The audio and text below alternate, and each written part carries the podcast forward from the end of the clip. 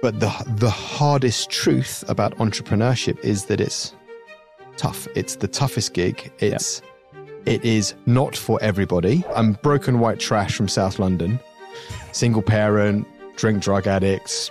Dad died when I was 11. Not that I knew him. An interesting, interesting, weird, and maybe it's not that interesting, but it's different. It's maybe it's not not I guess the standard venture model. When you're doing something that you don't want to do over a period of time, it will chip and eat away at you. Um, conversely, I don't believe in doing a job that you love and you'll never work a day in your life. That's bollocks. You need to fall in love with the business that does the content of the business that you're falling in love with. And then you need to transition from falling in love with the content to falling in love with how you do business. I mean, we all role play to go out into the street to buy a coffee. You're, you know, you, you, you know, however bad a state of mental health you wake up in, you put on your game face and you go to the office or you go and buy a coffee, you go to lunch, you see a friend. So we're all acting to a degree Yes. every day. I think the first person you need to be vulnerable with is yourself. So this is Vulnerable, the first founder mental health podcast powered by Founders Taboo. Let's get into it. Welcome. Welcome. Thank you. Awesome. Loving, I- loving this place. What people don't see is the shit show that's just happened. Trying to set this up. should we fill them in on the shenanigans of a studio? Yeah, go for it. there is shenanigans. There's cameras and audio equipment and cables everywhere. Um, but we've got there. It all works. It does somehow. Uh, this is the first time I'm ever meeting you, apart Yeah. from on LinkedIn, Yes. which I seem to spend most of my life now. Yes, it's a bit. I mean, it's a bit of an, if not an addiction, it's a bit of a funny. I love it and hate it. I think it's such a bad platform on so many levels. But then, you know, if you're in business and you want to meet, inter- the last two hires I've made have both been through LinkedIn, Really? and then I've met some fascinating. I met some kooky nut jobs, but then I wouldn't ne- necessarily discount myself out of that list. Um, but it's a great, it's a great. I think when you tune into the right people and I always believe in trying everything I write on there, I try and make sure that it's something that's additive rather than just noise or a Facebook post or something. So I always try and share a lesson that I've learned, you know, that day or the or the day before, so it's fresh in mind. Um, but I think it's kind of it's kind of cool. I mean, obviously we're here because of it, so Correct. yeah. That's pretty cool. Um, we were literally just talking about my last company actually Yeah. before we came on it, and you were like, "Aren't you still doing the dog thing?" Uh, no, No Um, dog things. no. And you said you think most entrepreneurs are predisposed to some sort of I think so. yeah. I think so. So the yeah, the conversation off- off- Statistically, you're right though. uh, do you know the stats? I don't know. Seventy-three percent Is it? of entrepreneurs. Oh, what? See, I my personal take is that if most people were screened for some form of mental health challenge, some form of autism, ADHD, bipolar, whatever, however you want to square the circle of of mental spectra, I think most people would be on some kind of scale of something. And I think it's so great that it's becoming much more discussed and open.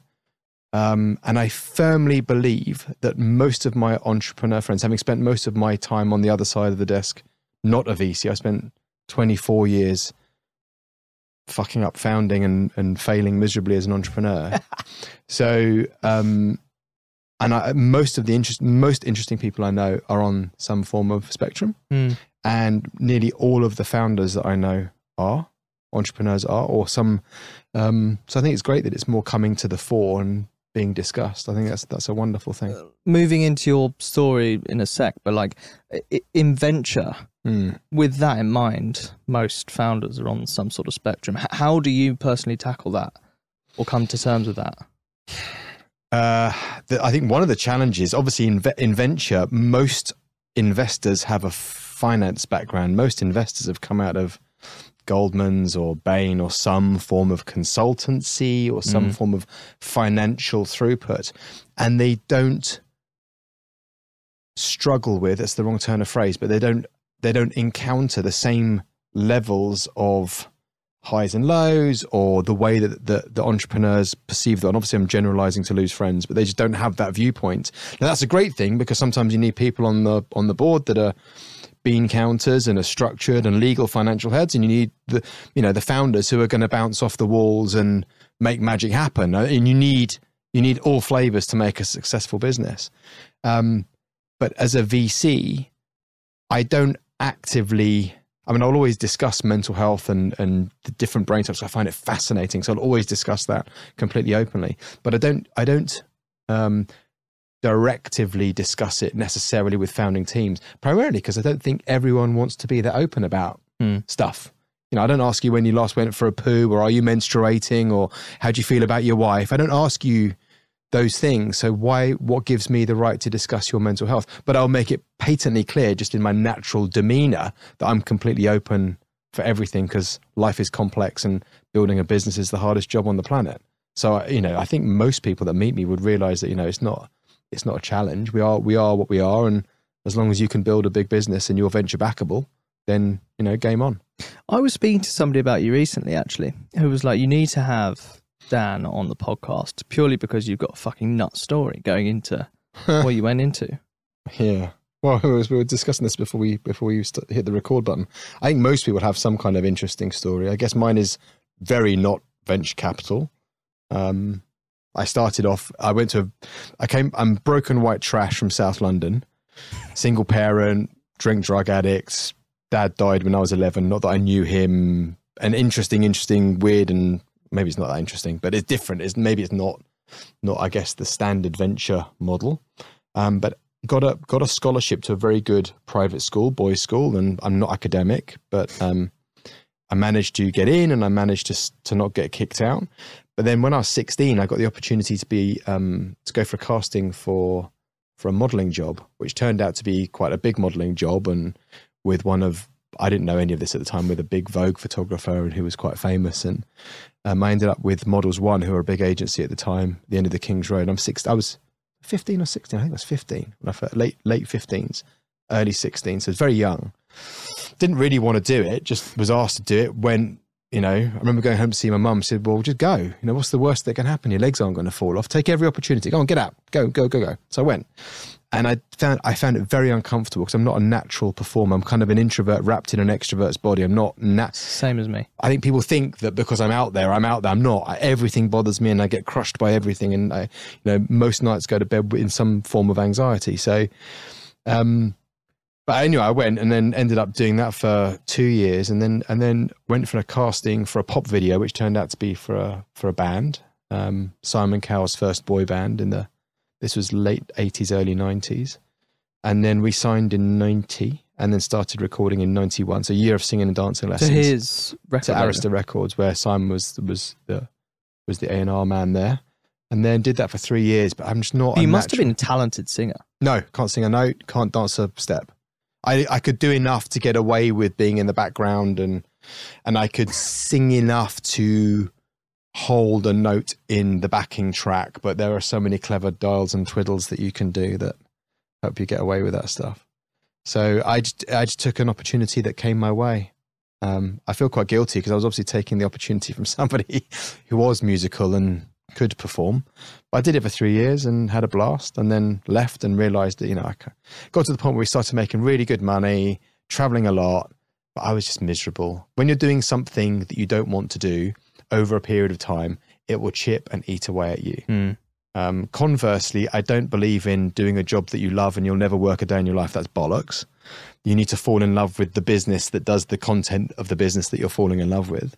And then you need to transition from falling in love with the content to falling in love with how you do business. And I think that's the that's the successful people do that. Um, and then you get into the realms of do founders make great CEOs? Which they tend not to because of the stuff that we've discussed before. Their founders are a specific character set, and CEOs are, I think, a amazing CEOs are a different specific character set. But yeah, so I, I did some amazing things, and then and then and then became unemployable. What do you do once you've been in in a band? I did some TV presenting for a couple of years, kids TV, um, the Ozone, Broom Cupboard, Children's Channel stuff for kids, all, all kids and tweens TV. That was good fun. And and just quickly, as an introvert wrapped in extroverted wrappers, Yeah. How how did you find that experience of being on TV? Surely that would have been your worst nightmare. It is, and it's exposing because the best people don't give a shit, and Yeah, they just yeah. go on. And the, some of the best entrepreneurs I know, they're almost, but they are, you know, most CEOs and entrepreneurs also there's a sociopathic, psychopathic. I don't care what you say. I'm just going to do it anyway. I'm going to sell my grandma to Yeah. make. So there's that there's that side, and there are there are a lot of people like that in in TV where they're they're just very good. But they're they're either acting and it's all a blank canvas and there's not much behind the scenes, or you get like in actors you get people like. um uh, Sean Connery or Michael Caine or it was Bob Hoskins, they play themselves. So every film you watch, you're watching Sean Connery Yeah. play a role because he can't get around. You know, he is who he is. He, it's his character that you fall in love with. It's the Sean Connery role. But if you watch someone like um, Gary Oldman or Robert De Niro or Daniel Day Lewis, they're this kind of method character, and you, they absorb and become another thing. Um, so I think there's um, I don't know where I was going with that, but there, there's there's obviously different different character sets that uh, that uh, that that you can fill roles with. So But do you get into character, Well, or did you get into character when you went on? On Yeah, you do. But everyone role plays. I mean, Yeah. we all role play to go out into the street to buy a coffee. You you know you you, you know however bad a state of mental health you wake up in, you put on your game face and you go into the office, or you go and buy a coffee, you go to lunch, you see a friend. So we're all acting to a degree. Yes. every day, um, some more than others. Um, and I don't think it's necessarily inauthentic to be that. I think what's wonderful, which we've kind of all already broached, is the the ability nowadays for us to have a more meaningful conversation. So put the put the game face on, but still say, I'm, you know, I'm really struggling today, or I feel like an ass, or whatever it is. Um, but yeah, I think we're always we're always always acting, and I always try and put on the game face and act, but also also share the reality behind the scenes. So if somebody asks me how are you, I will tell them I will tell them the truth, rather than say I'm fine. How are you? And then we can have a conversation. I'll always say, "Man, you know, I'm just had an argument with the wife, or my son's sick, or whatever it might be." I'll always say a, a version, not necessarily to make them feel uncomfortable, but just to not have the "How are you? I'm fine. How are you? I'm fine." Mm. bullshit because that doesn't make the world a better place. Casted on TV. Loved it. I loved. I the I have you know it says people say to you, "Do you have any regrets?" I've got no regrets. I, I wish I'd spent more time working out how to do TV and being a good TV presenter. That's a real skill. It takes a long time. Whenever you watch Mm. somebody when they first become a TV presenter, they look really awkward, and you can see the facial movements and the sound of the voice sounds weird, and you go, "I don't want to watch this person." It takes a long time, about a year, and I never really got good at it. Um, I got nearly, I got nearly not painful to watch. I, ne- I never got past the, I kind of can't watch this Mm. guy bit. Um, but you know, I'm, who knows? Maybe, maybe in the coming years I'll go back to TV. Presenting is an unbelievable skill. Actually, it's something that I'm dabbling in myself at the moment. I'm recording a documentary Yeah, on entrepreneur mental health, that's a great, that's a great topic. and uh, it is so hard. I had no idea how hard it was. Are you doing? Are you doing noddies to the camera? Are you Yeah. doing? To, yeah, it's really hard speaking to an inanimate object. Yeah. and and being a human, it, Yeah. it's it's really difficult. that that is really tough. Yeah. Um, and also making sure you look directly into camera Yes, and not and you only have to look an inch above or to the side, and and you're already not yeah, and you making eye it, yeah. contact. Yeah. Um, it's something that I just want to get more into. just keep doing it. Keep doing it. Really. Just keep doing it. Keep every opportunity. Do video diaries. Every opportunity come into a studio. Just keep doing it until we get to the point where you can speak to a, a black box like you can speak to a human. well, yeah. Try and speak to this. I can't. I mean, Shit, if you look box. at all the good TV presenters, I mean, Gary Lineker's been in the news recently. I remember it was 20 years ago he started on Match of the Day. Yeah. I mean, I'm not a football fan, but I would watch bits and pieces, and he was painful for over a year. He was, he only got away with it because he was Gary Lineker. He was bloody painful for a good part of a year, maybe more, to watch. But you forgive, and he's Gary Lineker, and everything's fine. But it, it takes takes people a while. What did you do after that? So it did. So yeah. So modeling, band, TV presenting. Then I was in the wilderness. I was. Uh, I'd split up with my girlfriend, who was also in a band and and doing very well. And we broke up. And I went back to my mum's with a portable TV and fuck all else. And when I left the band, I had to had to close my bank accounts, so I didn't have any money. Really? Yeah, I'd had, I'd signed a five album deal, and we were we were still we were only after one album. I was still paying the record company back. I mean, you're not you're not rich at that point. and Wow. being in a boy band, you're not writing the songs. Um, so the writers and the, all the back services to music qu- quite rightly get the lion's share, but the performers, unless they're singer songwriters with publishing rights, they don't earn that much. Really? So we were earning a lot in the uh, the gigs we were doing. Some of them were quite big and quite lucrative. You could earn tens of thousands a day for doing whatever you whatever arena you were doing or big. They were, they were big in the pubs. Some of the festivals were quite big, and that was good money. But the um, the actual recording piece, you you were very very poor. So you made your money in merchandising, in endorsements, in gigs. Some of the gigs. Um, but I didn't I didn't see much of that. And then when I left, I had no I, I was cut off. So I'm 23, 22. What did the wilderness feel like? Awful, horrific. Because it's something I am kind of in at the moment. I call it the entrepreneurial wilderness. yeah, I and bet I it's not. I bet it's not that dissimilar. And uh, you, it's a lack of identity. You've got this. Yeah. How, how long were you building your business for? Two years, last one. So there's there's there's this kind of heightened energy and passion, and the build up, and the doing, and the starting, and then all of a sudden it's not your routine, and it's not part of your daily fabric. Hmm. And it, when it gets ripped away, there's an identity piece that I think is very powerful. That, that when businesses close, people have to Yeah. come to terms with in some way. My first company, when I left that, uh, yeah, I was suicidal after that. Yeah, I bet. Couldn't deal with the loss of identity. What did you do? I built a weight loss tech company with my mum. That was the business that you, you then closed. Or this was the this no, was the this, that I, I left it because, um, again, because of my mental health. Yeah. That business is still going, and my mum's built it into a multi-million pound revenue revenue company each year. It's really amazing. And then you left, and then went on to I went. I built another company with a friend, um, and kind of didn't go anywhere. But uh, and then I spent uh, kind of six months taking another break, and then started So building is Luna. it because you give everything and then you break? Do you push yourself to breaking point? Is that is Yeah. that the common pattern? Correct. And what are you doing to counter that? Figuring it out. Okay. Are you getting help? Are you, are you working with people? Yeah. So I'm literally I'm seeing some, my psychiatrist tomorrow, Okay.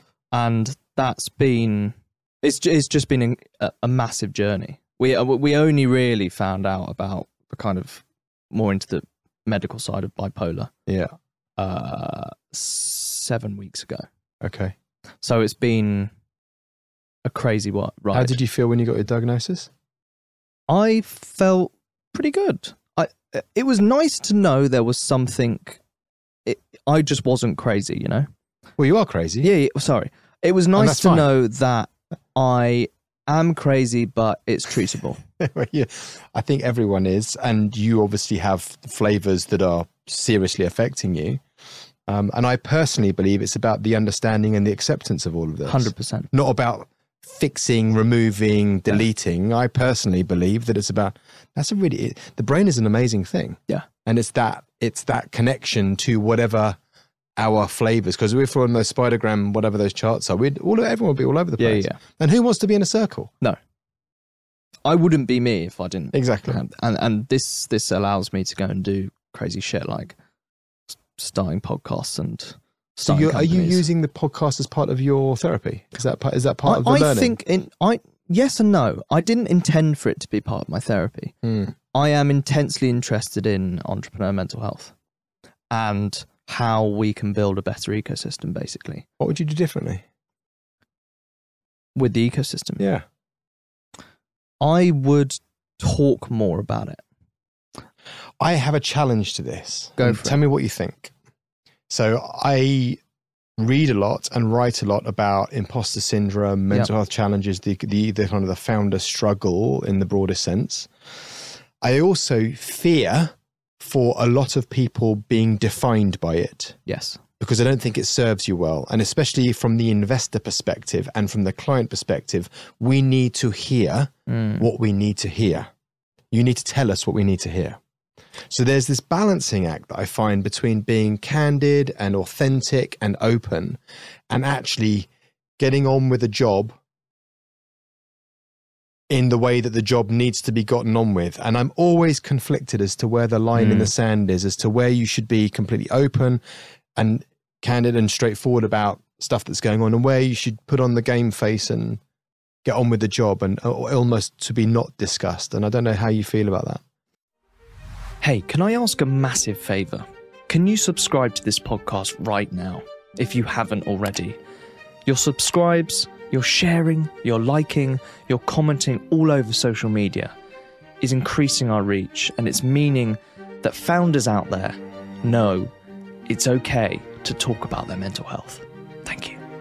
Vulnerable, a Founders Taboo podcast, has been created to raise awareness on the highs, lows, and taboos of the founder journey, to amplify the raw and unfiltered stories of founders, and to remind those listening that they are not alone. Founders Taboo is a movement dedicated to improving access to support for founders' mental health and well-being in order to build a healthier startup ecosystem as a whole. Entrepreneurship is undeniably hard, but it doesn't have to cause hardship. We know that entrepreneurship is often lonely, but it doesn't have to be. Our support includes a safe space to take off the mask and interact with fellow founders in a free online community. You can access hundreds of psychologically informed resources and exercises to build up your mental health literacy. You can source and connect with startup and well-being professionals. You can participate in live support sessions, attend retreats, and much more. We want to promote mindfulness and entrepreneurship, harmony rather than conflict between health and building a business. And this all starts with speaking out and breaking some taboos. Join the movement. All founders are welcome. Follow us on LinkedIn to keep up to date and get involved. I th- I think for me it's the other way around. I didn't feel like I could properly get on with the job because mm. of what's been going on. There was it was always uh, just n- nagging slightly. I, I was never I've never been stable. And what I mean by stable is everybody's unstable in some way, shape, or form. But mm. it's either up there or or down there. And actually, I would like to be like that. And that to me is is a, just being able to kind of cope. Um, and being able to tackle the roller coaster of being a founder in a better way. Um, when you said defined, what, how, how would you say you're defined, or somebody is defined by their diagnosis? I well, I when you are building a young business and you're starting out as a founder, you've got the hardest job on the planet. Yep.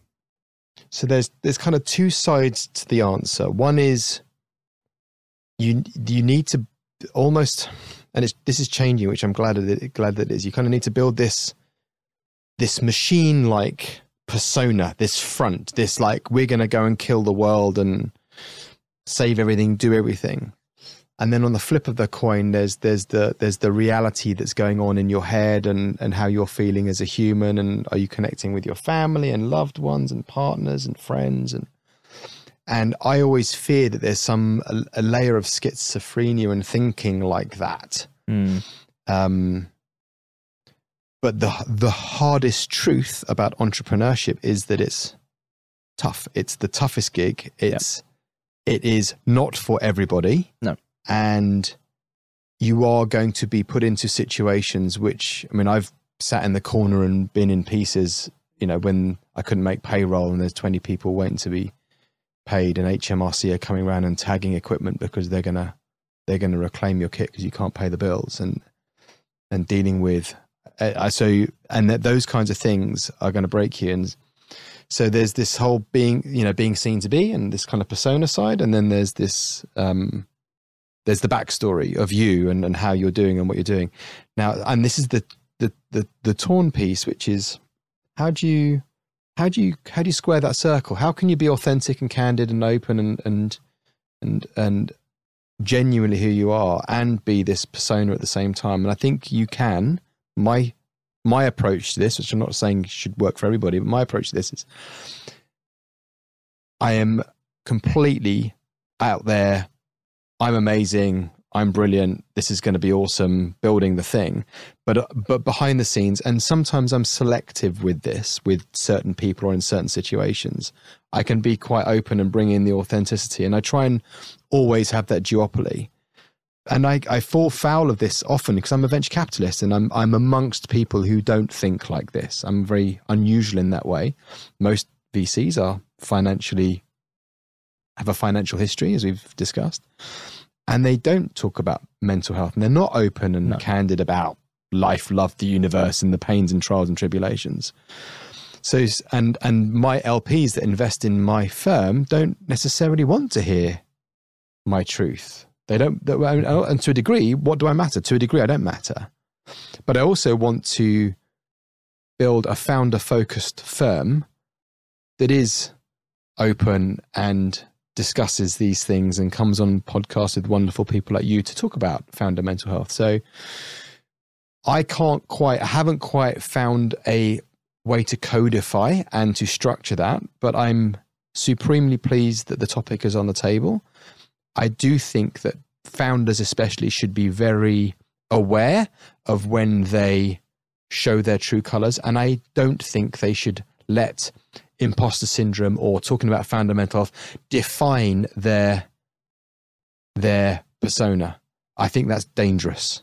I think their persona should be around we are building an incredible business. We're going to kill the world. We're going to do whatever our mission is. It might be lifestyle, it might be premium, it might be venture scale. Who who cares? Building whatever you want to build. But that comes first and then the the you as the persona, as the personality and, and the truth behind that perhaps comes behind. Um, because I, I just fear otherwise it defines you, and I don't want it to define people. Mm, I saw Simon Sinek the other day yeah. who talking about it being lonely. I think that, but if he came out before "What Is Your Why" or whatever his, I forgot what his book was titled, but that there's massive kind of entry onto the scene of, you know, starting with why I think it was called. Yeah. If he came out with, you know, I'm, I feel lonely, and I don't think he would have got the same to the same level of degree of No, status had he let that define his journey. I think it was he could do it the other way, but. But as I'm saying this, I'm also thinking at the same time, why not? I mean, why not? But I just don't think that's how the world works. I think people are scared of truth. I think I think so. I think people are also scared of the impact vulnerability can have. Yeah, I, I think the first person you need to be vulnerable with is yourself. And Yeah. you're going through your journey now and your your diagnosis and your discovery, and you're going through your version of that. And you'll find all kinds of healthy and unhealthy ways to cope and to deal. Um, I have got I'm old now, so I've got to the point where I actually quite like the the fuckery. I quite enjoy the the the lows and the highs because I find I can third party it now and I can see myself going, Oh God, I feel awful. I mean, this is sometimes quite debilitating, but I'm quite intrigued why the brain does these things. And that's my way of coping with it. It's like, oh, okay. That's that's what's happening with my brain pattern right now. And happiness is not a neutral state. No. We're not designed to be happy. We're designed to be hungry or scared or angry or upset. I mean, that's that's the human condition. I think we have one word for happiness and about 50 million gazillion for negative emotions. And there's a reason for that because we need to go and club dinosaurs or hunt for berries or do whatever it is that that were the starting points of these anxieties and insecurities. Anyway, I'm waffling now. Sorry. We started talking about well, we were talking about wilderness, um, Yeah. and how that felt. Yeah, yeah, yeah. Being in the wilderness. I think you have to be, I mean, there are times in your life that they will naturally appear, Yes, regardless of your mental spectrum. Everyone will go through a breakup, death, divorce, disease. Everyone goes through stuff where they have, and sometimes the protracted periods of low can be, can be wilderness, which I would define as that kind of crushing loneliness where you feel so isolated and so vulnerable and so empty and so pointless Mm. that nothing makes sense. You look Mm. in the mirror and go, I don't even fucking want to live. What's the point in this? Yeah. This is this is just utter misery. And that that for a protracted period of time is what I would call the wilderness. And that's that's a miserable state to be in. That's a truly miserable state to be in. it's horrible. Yeah. it's horrible. Where are you at on that spectrum now? That's a great question. November through till February, I was not in a good place with it. Yeah. I was kind of what you've just described. Like, what's the fucking point? Yeah. Like, It goes from nihilism to destruction, I think. yeah, and then and and then it's like, well, like, who's going to employ me again? Am I employable? Like But you're unemployable not because of your mental health. You're No. unemployable because you've been a founder. I know. You can't go That's and get a the- job. that's the funny thing. Yeah. That's the thing that screws and I've you. and I've been trying to like dabble my dabble back into companies, working with a couple of founders that I know really well, and I, I end up trying to lead the business Of course. in some sense, You're a founder. and having to hold rein that back in is is is bizarre. Oh, that's good. You have the self awareness to But- do so. But also the wilderness for me is like, well, now I've got to befriend it and look at it as a positive thing because actually I, I've now tried to use it as a way to lean into various different things. Yeah. And be like, hmm, that's really interesting, and not just beating myself up about it because that's, what we tend to do.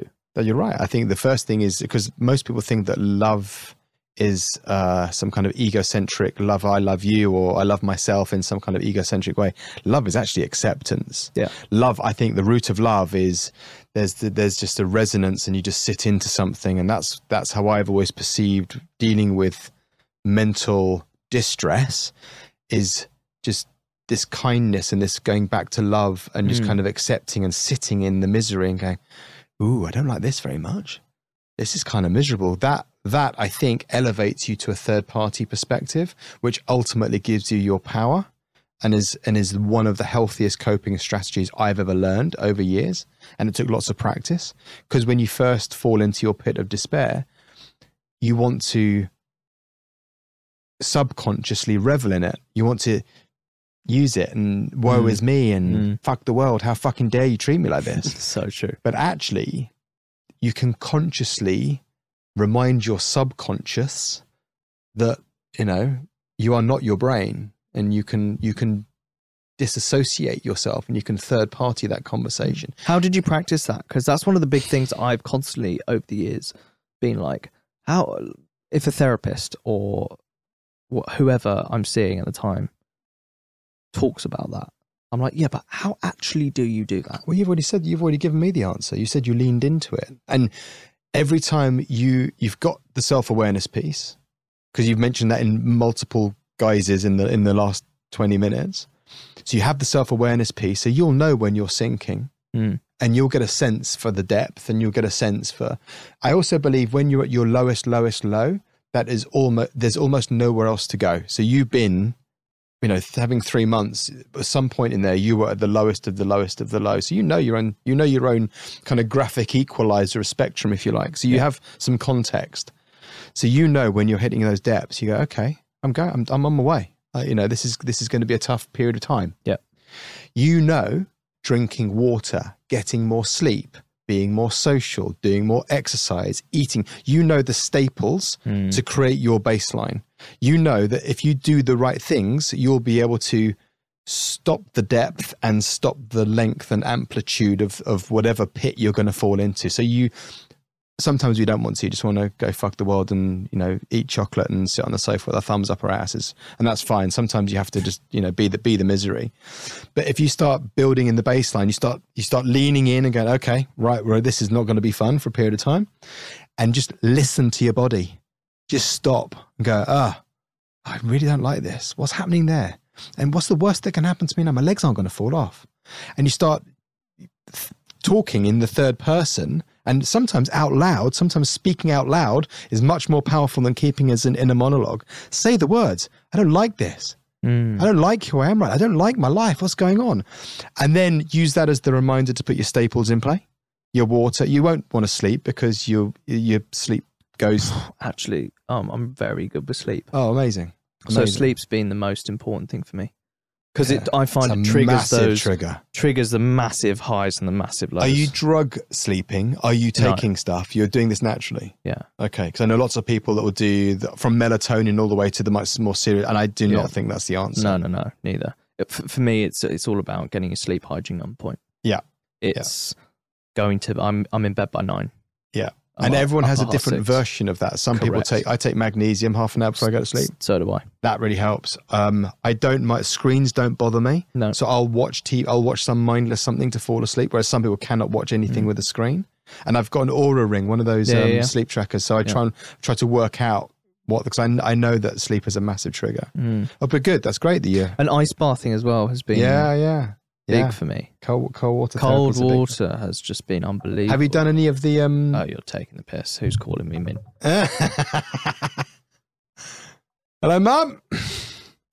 Fuck's sake. Are you doing? Um, have you been up to like Finland? Have you done any any of the proper icy? No, that's where I want to go next. Yeah. Because I started this little community called called the Cold Water Club. Where do you do it in London, as in My first meetup was um, on Saturday. okay.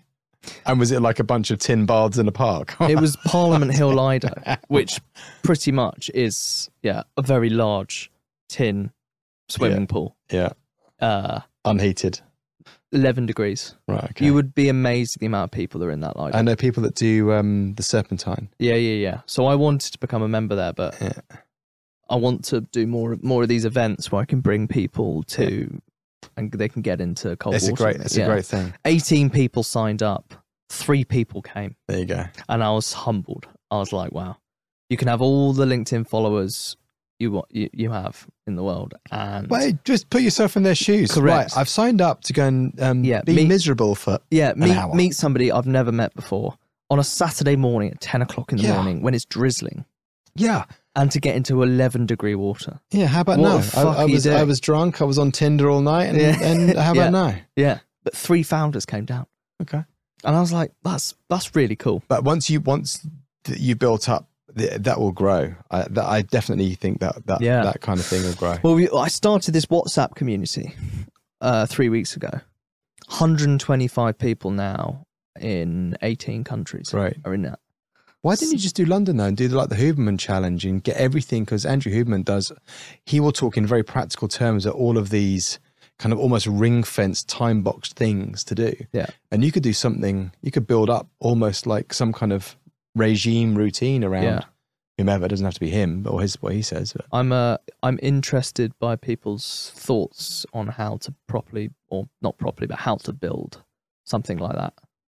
I think if you if you set out the, in a London venue, Yeah. you know, at seven a.m. on a Saturday morning, we're going to be doing something, and you build up that. I think that would be really useful for Yeah. people. Really useful. Yeah. Um, how do we get into cold water? Oh, I have no sleep. idea. Oh yeah, Sleep, yeah, yeah, yeah, We were yeah, talking yeah. about coping strategies It's- and leaning into and Yeah, yeah. third partying all the all the shenanigans. Yeah, so I think you all of those things. I think the other challenge I always find is that most people think there is some kind of instant fix. Yes. Well, I've done my things. Why am I not fixed? It's like no, no, no, no. No. There's always a period of inertia and a learning. You're being taught a lesson. Listen to the lesson. So do the water, do the diet, do the sleep, do all the things that you know you need to do. But that doesn't mean just because you've done all those things for a week that you're going to feel better. There's a there's a there's a there's a cadence and a kind of a, a rhythm a rhythm to these things. And you can you know when you're going down then you start to know when you're not feeling like such an arsehole and then you might drip a bit and then you kind of come up. And i think if you once you've got whatever works for you as a pattern then that can become your your rock almost your anchor to your coping strategy. And i think that's that's the thing that kind of helped me the most i think You, you don't have to go into like um, specific founders, but like in your experience so far as a VC and also a founder and, people who you've known for a long, long time now, like where where are we getting this wrong as founders? Because I know where I got it wrong, which on the mental health side Yeah, like we're not uh, typically we're not really we don't really pay attention to the staples. We just go and build a fucking company. And Yeah, and you go and get drunk and Yeah, yeah, laid yeah. and do drugs and, and go and do whatever. But I think there is there's an element of it that's needed. I think there's an element of the dysfunctional brain, and that's th- these. I'm using the wrong terms. They're too negative. These terms. There's an element of a different brain set and a different way of thinking that creates the magic. You won't be able to write that sales email, entice that person to come and work with you unless you have these kinds of slightly off-center magical ways of processing. Just, we just don't. I don't think founders do. So I don't think there's anything wrong with any of the any of the dysfunction. I think when it affects business and when it negates or, or detracts from business, that's a, that's going to be a challenge. And you just have to have the self awareness piece. So know when to turn it on, know when to turn it off. And I don't think necessarily founders are getting it wrong on the mental health state in that way. Um, but I am a big believer in the kind of stuff we were just talking about, which is building the war chest, getting that baseline, getting the coping strategies, sharing with people that you're going to go on a journey, working on sleep, focusing on diet, exercise, working out the routines that work for you because fit in body, fit in mind, that whole cheesy statement, getting your your proverbial together, you won't always operate at that level. But once you've got that baseline understanding and you've done the baseline pieces if you can, then the the rest of it sits on top. And if you do fall off your perch, then you know, roll with it. It's it's fine. What company did you build as a founder? So I built four, just sort of fifth. Fuck. Now it sounds it's, it's really unimpressive. So the first business I did, I was an uh, accidental SaaS business. It was called the Engine Room. It was like a, it was an IT services business. So I loved helping people with tech. Business, really. Well, we ended up bundling loads of other bits and pieces and then built a platform around effective all of the services that we were installing in these SMEs. So it became an it was this was late nineties, very early two thousands. It became an accidental SaaS business. Then there was a social media platform, which was like an early Hootsuite for brands, like a war room for brands. And then there was a what came after that. Then there was a video video interviewing platform. Then there was the um, the VIP ticketing system for the Olympics. Actually, that came before the video. Um, but I've always been more involved with experience and more excited by experience than outcome. So I've sold stuff and I've made some money and I've invested and I've lost most of it, but I don't really care about money. I don't. The money is never the outcome for me. What the outcome for me is the has always been the experience. Like try this, try and build this thing, try and sell this thing, try and build something around a, a movement or a thing, which has not always served me well. Because had I been more focused and more just focused on outcome and, and driving revenue and driving customers and building a big business, I could have built much bigger businesses than I did. And they were early millions in revenue, most of them, but sold for peanuts and just to get me out. So I had a few quid to go and start the next thing. So when you talk about like four exits, it, they were kind of who gives a fuck exits. Um, but that was that was mostly by design. It was mostly because I don't really care. I don't really, I don't need. I mean, I've had the Porsches, the Ferraris, and the the first class holidays and the swanky has. I'm not. None of that motivates me. So now I'm older and I've got two very small children. I want, and I've basically everything I've ever earned has been invested in my fund and another things. So I'm kind of like I need to think differently now and be a bit more focused on outcome for them and be a bit bit less of a dickhead and be a bit bit more secure and thoughtful around cash. But I can't say I will ever be motivated by it. How big a um, change has having kids been for you? I say that I was 46 of, when my son was born. So really? my, my son's five, so I'm 50 now. And it's just magical. The whole thing is magical. The whole thing. Had I done it with the wrong woman or at the wrong time in my life, it would have been the flip reverse. It mm. would have been the most soul destroying misery because I feel and sense everything. Not being with the mother of my children or not being involved in my child's life would have would have destroyed me, and I that would have been another wilderness moment in time of depth and length.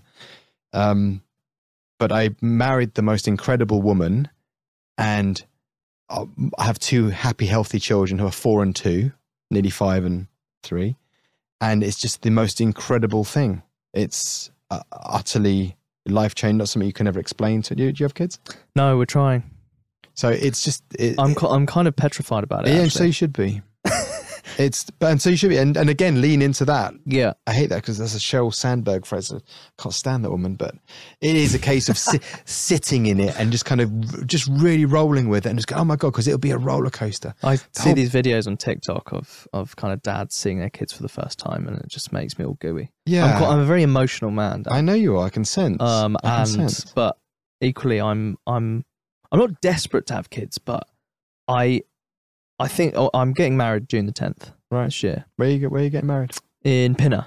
Okay. So is that's that my- family? Is that family side? Yeah, yeah, yeah. That's where my parents live. Uh, we live in Putney, Yeah. um, but we're actually moving up to Eastcote, which is just next to know. Ruislip and Pinner. I don't know. Um, so yeah, um, it's I'm just I'm 29 almost, Yeah. and I'm ready. I'm like I feel like I'm going on 49. well, there is no good time. There is no No, right been time. told There is that. no wrong time. Yeah, I'm lucky because I'm a deviant and cooked. I'm lucky I did it later in life because I know I would have screwed it up earlier and well maybe I wouldn't maybe it takes the right person I don't know but I think you're being harsh on yourself. I feel I'm very immature. I'm a child. I'm you. Part of the challenge you have if you have mental health challenges when you when you go through stuff in your younger years, and you would have gone through stuff in your younger years because I guarantee that would be part of what's affecting you now. You get trapped. Part of your psyche development gets trapped at that age or that era in your life. Yeah. So I'm very much trapped in early teens, late teens, when I went through a lot of disruption and challenge up into my early 20s. And I know that I'm partly stuck. So when I look in the mirror, I go, who's this old guy looking back at me? Because I've, I, because part, part of my, Yeah. And what are you stuck in? the, the, the drama and the circular distress wheels that we get stuck in. So, um, partly you will never be able to go back to the worst moments in your because I don't believe you can your body will ever let you go to the depths in the same way, but you go to different depths in different ways. Um, but I think you get I think my senses, and I'm not a therapist, I don't know this, but my senses you kind of get trapped in these drama cycles Mm. where you start to ruminate. And there's some subconscious stuff that sometimes when you're young, young, you don't have the vocabulary or the knowledge to unravel that stuff. So as you grow as an adult, but you've been through something as a child and you couldn't understand it then, it manifests in different ways as an adult. And you get trapped in these drama loops Mm. where you haven't quite resolved something, but you can't resolve it. And that comes back to that love and acceptance piece. You have to go, yeah, God, that was a bit shit, interesting, thoughtful, you know, whatever, um, and kind of accept it. I don't think you can ever cope with it because I mean there are some therapists that will that will help you through hypnosis or other techniques to go back to certain periods in your life. I'm not sure what I subscribe to there, but I think you should try My mum's a hypnotherapist. Oh, then try everything. Jeez. I've I've I've tried it a lot. It's it's it's good. I I'm just um. I think it works up to a point. You have to you have to really again lean into it. yeah. um, and really get on board with the practice because it's very woo woo. I think I tried EFT. Have you ever tried the tapping? Yeah, yeah, yeah. I tried EFT once, and I had, I had what he called astral projection, where I left my body. Really? So I left the room. So uh, we were doing whatever this tapping. He was he was asking me questions. It was about my dad dying and about him being, my dad as a young man being stuck in the corner room. We went through this like, long narrative, and he was weaving. He was quite an amazing individual. Mark something. I can't remember his surname, but then I was tapping. You do the tap, and uh, Mm. And apparently it's a way of kind of almost um, tricking your subconscious into being imprinted with a new memory or so he starts you go through the negative version of the story then you go through the positive version of the story while you're tapping. And i think it's something to do with kind of re-imprinting the brain because that's what the brain is a big computer that can be programmed. And as we were doing this i left my body so i could see the top of my head and I could see the top of the room and I could see all of the things on the counters, the plates on the kitchen, the newspaper on the table. Then I went through the roof of the house and I have quite bad vertigo. So I got to about 100 feet and I started getting a fear of heights. And then I got sucked back into my body. But I, I know this sounds weird. No, I genuinely, genuinely left my body and felt like I was 200 foot in the air. That's extraordinary. Yeah. I only did it the once. That's But it was, it was an amazing a hell of a session. But it was an amazing reminder of how powerful the brain is because obviously I didn't leave my body. I'm still sat in my meat and protein sack over there. So, but it was an amazing reminder of how the how the brain is working out. You're sitting here and the TV monitors are there, and none of this is real. And you actually only pick up like every third frame, but the brain fills in the rest because otherwise you just be exhausted because it needs to pattern match. So it just reminded me of how the brain is this this kind of weird, wonderful, programmable thing that does all these things that aren't always necessarily going to make you feel good. Mm. Um, what do you love about venture? Nothing much. I love startups. I love startups. I love founders. I love building new things. I could give two shits about being a VC. I don't particularly Really? like the industry. What don't Um, you like about it? It's not. It's I. So to me, so in my head, founding, and then I was angel investing and interim CEOing and dicking around, and I didn't have that much money, but I'd do like 5, 10, 20, 50k here and there, whatever it was, and then then it felt natural to go. Well, I want more money to invest, so I want to do millions per ticket, not 20k or whatever it was. So set up a fund, take other people's money, put and I put all my money in, and take other people's money in, and you know invest. And now our average ticket size for fund two is about a million pounds. Um, But what I didn't realize was that it's all just kissing people in the ear and LPs and spreadsheets and term sheets. And I don't give a shit. I don't care. And also, I'm not building anything, even though my firm is still, it's only five, second fund five years old. So it's still a startup investing in startups. I don't care about any of that stuff. I only care about building and working with founders and building new things to change the world in new ways. My personal purpose is to build things that help people. Yeah. That's all I want to do. And I've chosen business because you can have the most impact if you get the efficiency and productivity in business right you can have the most impact it's it's the thing that i can help move, move the needle for more in the most as in if we really want to kind of change what, how we work and impact on climate and water, food production, whatever it might be, you need more efficiency and more productivity in systems. So Yeah. that that's that's the direction of travel. But venture capital is full of assholes and actually it's not true. I've met some really wonderful people, but it's just not it's not nice. It doesn't solve that much for that many. It's not a natural path for most 95% of startups are not venture backable. No. Um And 95% of startups think they are venture backable. Yeah, I would say I would say you're probably right. I mean, a good. It seems to be like almost people think, well, I've built a business and I can make it grow, and therefore I need venture capital. I no, no, no, no. Just read Powell, understand what VC is and how it works, and Mm. it's gambling, and we only have so many chips, and we have investors upstream, and you know, we've got so many so many bets to place, and and they need to be. They all need to be potential fund returners. And if you haven't got a venture backable thing and you're not venture backable as a founder, which kind of turns us back to this I need to hear what I need to hear about founders, not Yeah. imposter syndrome and woe is me. That I, no, no, no, no, no, you're going to kill it. You're going to, Yeah. I kind of know, but I don't need to know. No, no, that- That's the juxtaposition. But venture capital is, is a very specific beast for a very specific purpose that most people don't understand. Do you think it's an addiction? Do you Because mean? well, because you, you said it's gambling, right? Yeah. And of course, doing gambling for professionally essentially is what you're doing.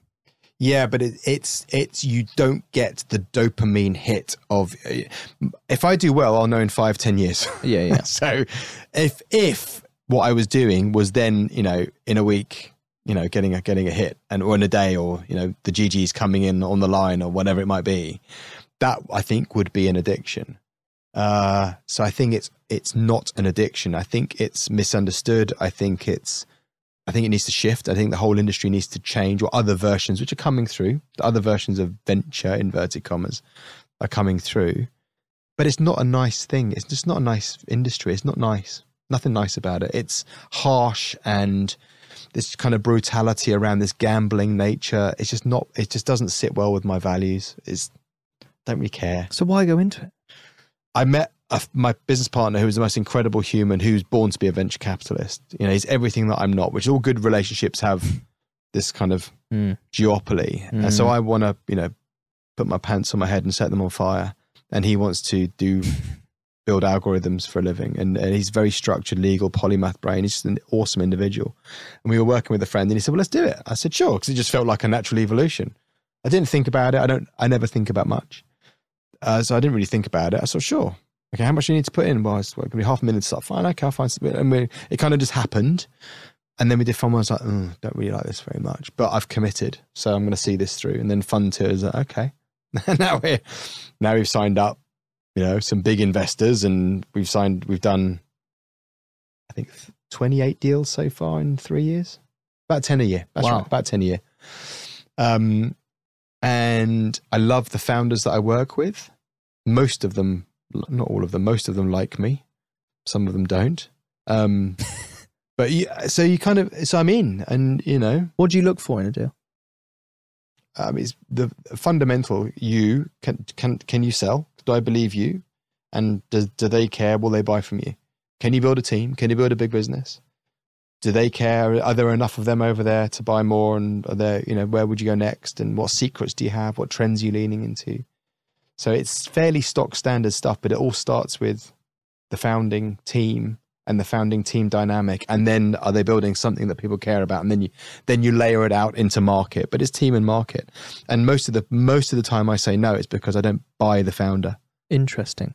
So most of the problem, I, I, I am more candid than most, even though I can't tell sometimes the full truth because I'm telling you that you either have an ugly baby or you are an ugly baby. Correct. Yeah. Um, It's a very very nice way of putting it. and that's that's the that's and that's not my place. It's only my opinion. I, you know, so you know, what do I know? Who who, who are you? So um, often that's not my place. Although I will often say, I don't buy you. I don't. I don't. I'm not buying this. I'm not buying the. How do founders react when you say that? Because I imagine that would go down like a shit sandwich. Yeah, it's a cup of cold sick. Yeah. But I feel like there's something in the message that they mostly, what they tell me to my face is obviously all nice and, but what they say behind my back is a different thing.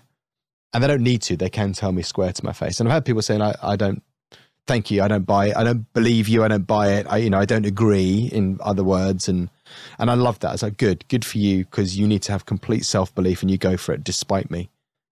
Um, some people say, okay, interesting feedback, and it's quite painful to take, but they're going to take it on board and they're going to work on stuff. And I'm working with a guy at the moment who I've said, uh, you know, that I don't believe you can build a big business, and I don't, I don't believe you're the right person for the job. Um, can he then use that or hear that more than once? Because I don't believe in just hearing one piece of it. You kind of got to, you kind of got to get a sense of it from more people than one source, and then there's probably something in it rather than one person's opinion. And then can you can you bring that resource in? Can you get coaching, train, get consulting into to be the best version of you? And then can you bring in co-founder or senior founding team person resource to to fill those gaps? And I think if you have the self-awareness piece and this kind of inbuilt self-belief and this ability to switch it on, not that kind of switch to go, I'm going to sell my grandma on one arm, and then on the other go, okay, I need to listen and learn and take on some coaching advice. If you can do that, I think you've got a fighting chance of not only learning the skills, whatever you're missing, but also filling the gaps where it's not you and you shouldn't be doing it. I'm I'm kind of interested in how well the dynamic of Superseed and, and whether you would whether do you have access to therapists for founders etc. No, No, no, it's not something we would broach. It's not our place to do that why not? because we the the brutality, the commercial brutality of it is is if you're ready, and part of that is you personally and you commercially. There's a balancing act there. If you're ready and the time is right for the thing, then we're off to the races.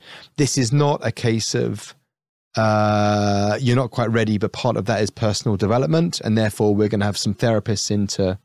Now, that all of that said, I think there is definitely when I started my first business, I had a coach.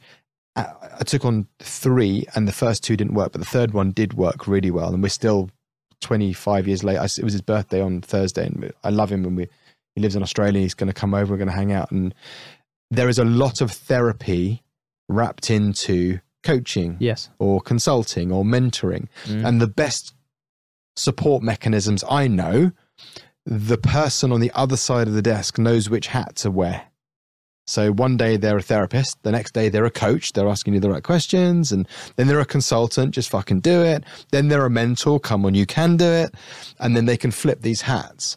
Now that I completely endorse and encourage, and we are speaking and working with a number of non execs, coaches, and whatever is right. But it would never be explicitly a personal therapist. It would always be pseudo wrapped in something else. Interesting.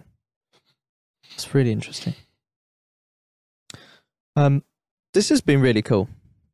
What a pleasure. Good luck with your series. Well, Good luck with your doc. yeah, So are they all wrapped together? Are you using No, this in the well, documentary? Are you how are you going to do not really. Um, this is completely different to the documentary, but it it's this is more just. We're actually going to be rebranding this podcast to why not why not combine them? combine what? Well, you, your documentary's on fundamental health. Yeah. And you're talking with VCs and founders about mental health. Yeah. You, W- we will. Sorry, we will combine. We're doing some behind the scenes and some Right, episodes, okay. etc. So I got film producers doing that coming in. Um, for example, we had a startup psychologist where you were sat, a guy called Yariv Ganor, um, who was sat there a couple of weeks ago, and we had all the camera crew in here, which was pretty cool. Right. But um, no, I, we're rebranding this podcast away from Vulnerable because, from my perspective, I couldn't quite join the dots with Vulnerable as a brand because I would struggle. I would struggle with negative namings. yeah. that's exactly how I've. I, I started the podcast in quite a a lull, Yeah. and I actually think it's affected the the kind of branding of the podcast being totally transparent. Yeah. So we want to change. We're going to change the name to Founders Untold, okay. and That does we- sound like a DEI play, though. It doesn't sound like a doesn't sound like a mental health. oh, interesting. That's good feedback. Well, I don't know if it is, but I've always I've always struggled with mental health as a moniker Me because too. to me it's about mental wellness and mental strength and mental Correct. fortitude.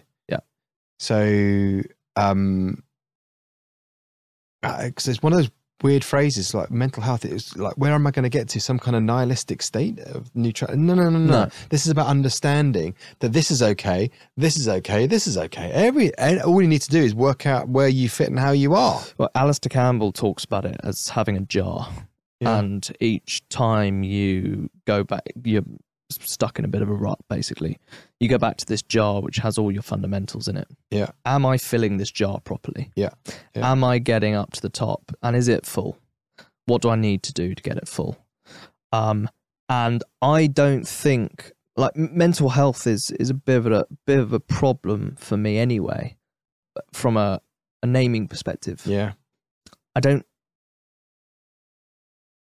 I think if you struggle, you need to know there's hope and options. Yep. Um, and you cannot wallow for long Why not? because you've got you've got to take responsibility for your mental health. Sure, but you're not. You don't want to. You don't, don't want to at that moment in time. No, that's why you can. It's okay to wallow, Okay. Okay. But not s- stay there for too long. I don't think, and that's where you've got to have a responsibility piece. You've got to take responsibility because in reality, until you take responsibility for your own mental health, nobody's going to do it for you. No. No. And I think that's how, to your point, like, what are the different types of names can we not rebrand mental health, but talk about mental health in a different way? Yeah. Which is one of the reasons why I, I want to rename this podcast because I think that venture and entrepreneurship is going to really turn a interesting corner really soon. What do you What do you think is going to happen? I, I, I just think that um, it's going to become more accepted Which bit? what we've spoken about. Founders struggling, how to package that, venture helping, and venture being open as well. Um, and I do think we're seeing that. I think. I think it's lip service. Interesting.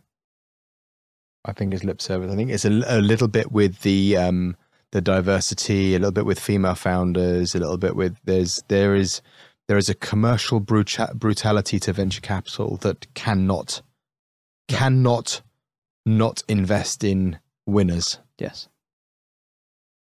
and anything that is perceived to not be a complete la la la la la clean Ivy League middle aged white man da da da da da pattern match pattern match winner, fuck off, with all the best will in the world. So I think there are ways that um, that that it can be that it can be improved. Uh, I just I would fear I would fear for the reality around that. And I'm not, uh, yeah, I'm not trying to sound naive either. Mm. I appreciate that it does sound slightly naive, but equally, I think, yes, venture needs to back winners, but equally, if venture also doesn't appreciate the landscape of what is currently the state of play, which is not a very good state, I, I, w- I would say, in terms of founder mental health, then actually the the funds, if we can also prove, and there is research being done by some very, very um, interesting people at the moment. Um, Michael Freeman in the States, Ute Stephan at King's um, in London, around can you improve founder mental health so that venture can increase its returns even by one or two percent, which would have such a massive impact on on returns for everybody. And can we safeguard founder mental health and talk about it so actually we can see some sort of improved financial return for venture? That's really interesting take. And it wasn't, a, it was only until I came across what Ute's doing at King's that I was like, that makes a lot of sense to me. Mm. And there's now something in um, in the states by Naveed Lalani, who's founder of Pioneer Mind, backed by Silicon Valley Bank, but that is no more, of course. um, no, is just slightly different Yeah. overcoat. but he he's he's done this incredible thing over the last three weeks, which is he's had um, he's had over a thousand VCs sign up to the Founder Mental Health Pledge, Yeah, and but all of that virtue signaling in Correct. one in one book. Yeah. Well done. Exactly. And this was I was on a panel ten days ago, uh, last week, with him and about twenty other names in this space. Yeah. And I was like, look, this is great what you've done. Yeah, you've signed up YC, like Antler, um, Sequoia, etc. But is this a knee jerk reaction post Silicon Valley Bank? Or are we actually going to take any action? I don't know what the action would be. And this is what we need to figure out. Yeah, because I I promise you, as soon as we're sat here, that uh, unless you have fund returners in your portfolio, nothing else matters. No. No. Um, it's been absolute pleasure. Lovely to see you in the real world. I, know, I know. Um, do you drink whiskey? I gave up booze three years ago. Really? Yeah. Have you got time after this for for? I for- haven't. I've got a dinner. motherfucker. We've got I'll, our. We've I'll got go our and have a Q2 whiskey kickoff. myself. But I'll, I'll I'll come and uh, I'll come and watch you have a whiskey. Cool. I used to love awesome. whiskey. Yeah, I really love. I love. it. Lowland peaty whiskies like Islays. I love uh, Japanese whiskey. Oh, I've I've had a few. They were they were Yeah, they were interesting. I found out I I was wheat and dairy intolerant. you need to be careful of the booze. Yeah, and therefore I gave up uh, beer, gin, wine, Oh. And now I'm on to kind of whiskey. If you, if you if you're in the mood, stop. C- fully. Best thing I ever did. Really? Yeah. Yeah. If you if if as and when if as and when you're in the mood, just quit the booze. How's it affected you? Uh, I don't have the highs and lows. I don't have the uh, the you know like the Monday blues or what Yeah, you know yeah, yeah. the the the uh, just clarity. Uh, I feel just I feel fitter. I'm not. I'm. I mean, I'm. I have massive addiction. To, when you give up booze, you get addicted to sugar. Because I, I was drinking a lot, you know, and have done in my founder journey, and always I've always used it as an unhealthy coping strategy. If I'm angry, I get wankered, and if I'm if I want to take a chill, I'll have a glass, take an edge off, you know, the Mm. usual, usual. And I was starting to use it as a tool. Not massively problematic, but getting chubby uh, than I am and just feeling slovenly and just heavy and, you know, drinking on a Friday to, to get over the week and then losing the Saturday at least because I'm not completely mentally sharp. Yes. Fuck that. Yeah. Fuck that.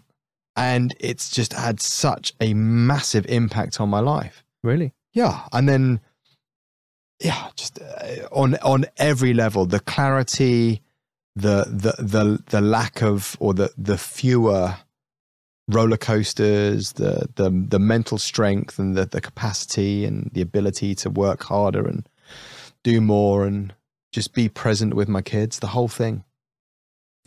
I I'm not far away from that. I must admit. It's I a re- timing thing. It took me four attempts to give up booze. Really? I did a month, three months, a month. And then I remember going out, it was my friend's stag do. We went to the horse races and I, and we were going to get absolutely bladdered as you do on a stag do and talk about boobs.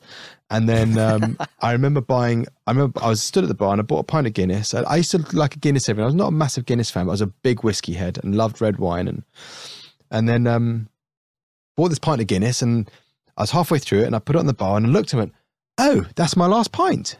That's it. I hadn't planned. There was no deep, dark, and meaningful. Finished the pint, put it down, and that was it. That's Lit- really? Three, four, three Februarys ago, so three and a, three and a bit years ago. So put it down and go. "Mm, Done. Not for me anymore. I'm done. I love you, and I've had such a good time. Never say never. I used to love booze, and you know, it's a great way to get laid and be social and do all the things that whatever. But nah, Wow, that's amazing. That really is amazing. I did six months recently. Uh, did six months uh three years ago. okay. But I was um, yeah. I I actually believe that if I hadn't given up at the stage I did for six months, I probably would have taken my life Yeah, yeah. because It, it can it can enable you because I had two like attempts. cocaine. A friend of mine was big gin drinks and, and started doing too much gear, and he got and apparently people who take cocaine with alcohol they get this kind of um uh, invincibility feeling. I can I can kill my like, and he hung himself like Michael Hutchence. Like fuck it, I'm off. And I'm not convinced had he not been on the gear and the booze that he would have taken his life. Um, but it's it's just a harsh reality. Sometimes we uh, sometimes we get to those those deeper planes. But I, if you if you're if you're when the time is right and you're in the mood, just I will do. just reflect on it. And I think uh, I think it's close. should we go and have whiskey? Yeah, yeah.